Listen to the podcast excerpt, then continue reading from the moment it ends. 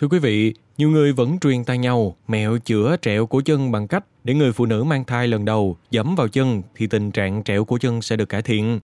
Trên thực tế thì nhiều trường hợp trẹo chân ở mức độ nhẹ có thể tự bình phục nhanh chóng.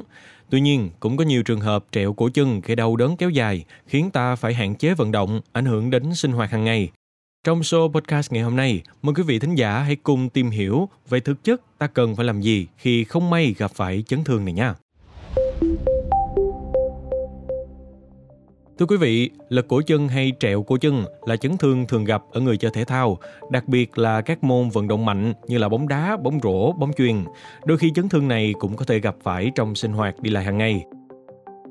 Theo bác sĩ Mai Đắc Việt thuộc khoa phẫu thuật khớp, Viện Chấn Thương Chỉnh Hình, Bệnh viện Trung ương Quân đội 108, thì lật cổ chân hay lật sơ mi cổ chân là tình trạng chấn thương mặt ngoài cổ chân gây giãn, rách hoặc đứt dây chằng bao quanh vùng cổ chân.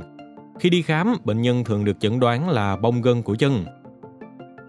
Đây là chấn thương thường gặp với người chơi thể thao, nhất là các môn vận động mạnh như bóng đá, bóng rổ, bóng chuyền, tennis, cầu lông, thường do khởi động không kỹ. Đôi khi cũng có thể gặp trong sinh hoạt bình thường hàng ngày như là ngã xe, trượt chân, đặc biệt là khi đi giày cao gót. Theo bác sĩ Việt, trong giai đoạn cấp tính, chấn thương do trẹo chân gây cho người bệnh nhiều khó khăn trong sinh hoạt hàng ngày. Biểu hiện dễ gặp nhất là sưng, bầm tím ở vị trí cổ chân. Người gặp chấn thương sẽ có cảm giác đau khi chạm vào mắt cá chân, đặc biệt là khi chịu lực lên chân chấn thương. Cổ chân bị hạn chế vận động do đau và sưng nề. Nếu chấn thương nặng, không được điều trị đúng cách trong giai đoạn cấp tính, chấn thương có thể gây đau dai dẳng và mất vững khớp cổ chân cho cổ chân.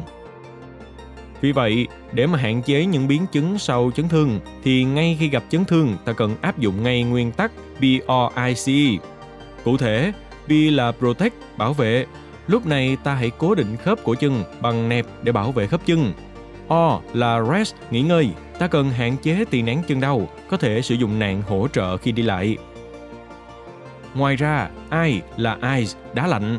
Nguyên tắc này có nghĩa là ta cần chườm túi nước đá lên vùng sưng đau nhiều lần sau chấn thương, mỗi lần 10 đến 20 phút trong 24 đến 72 giờ đầu. C là Compression, nén, có nghĩa là ta cần dùng băng thun, băng ép nhẹ cổ chân trong 24 đến 36 giờ. Và cuối cùng, E là Elevation, độ cao. Nguyên tắc này nhắc nhở chúng ta khi ngồi hoặc nằm cần phải kê chân cao 2 đến 3 giờ mỗi ngày. Bên cạnh đó, nhiều người sau khi chấn thương sẽ dùng dầu nóng xoa bóp, rượu thuốc. Tuy nhiên, theo bác sĩ Việt thì không nên làm như vậy. Việc xoa bóp dầu nóng, thuốc rượu, đắp muối sẽ làm bầm tím nhiều hơn và không tốt cho hồi phục dây chằng. Tùy vào mức độ tổn thương, người bệnh có thể được điều trị bảo tồn hoặc điều trị phẫu thuật bởi các bác sĩ chuyên khoa.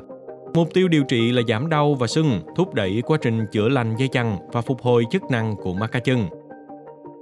Đối với chân chấn thương nặng, bệnh nhân nên đến khám tại chuyên khoa về chấn thương chỉnh hình để có được sự tư vấn và điều trị tốt nhất ngay từ giai đoạn cấp tính. Mong là show podcast ngày hôm nay đã cung cấp thêm nhiều kiến thức bổ ích cho quý thính giả xoay quanh việc ta nên làm gì nếu không may bị trẹo cổ chân.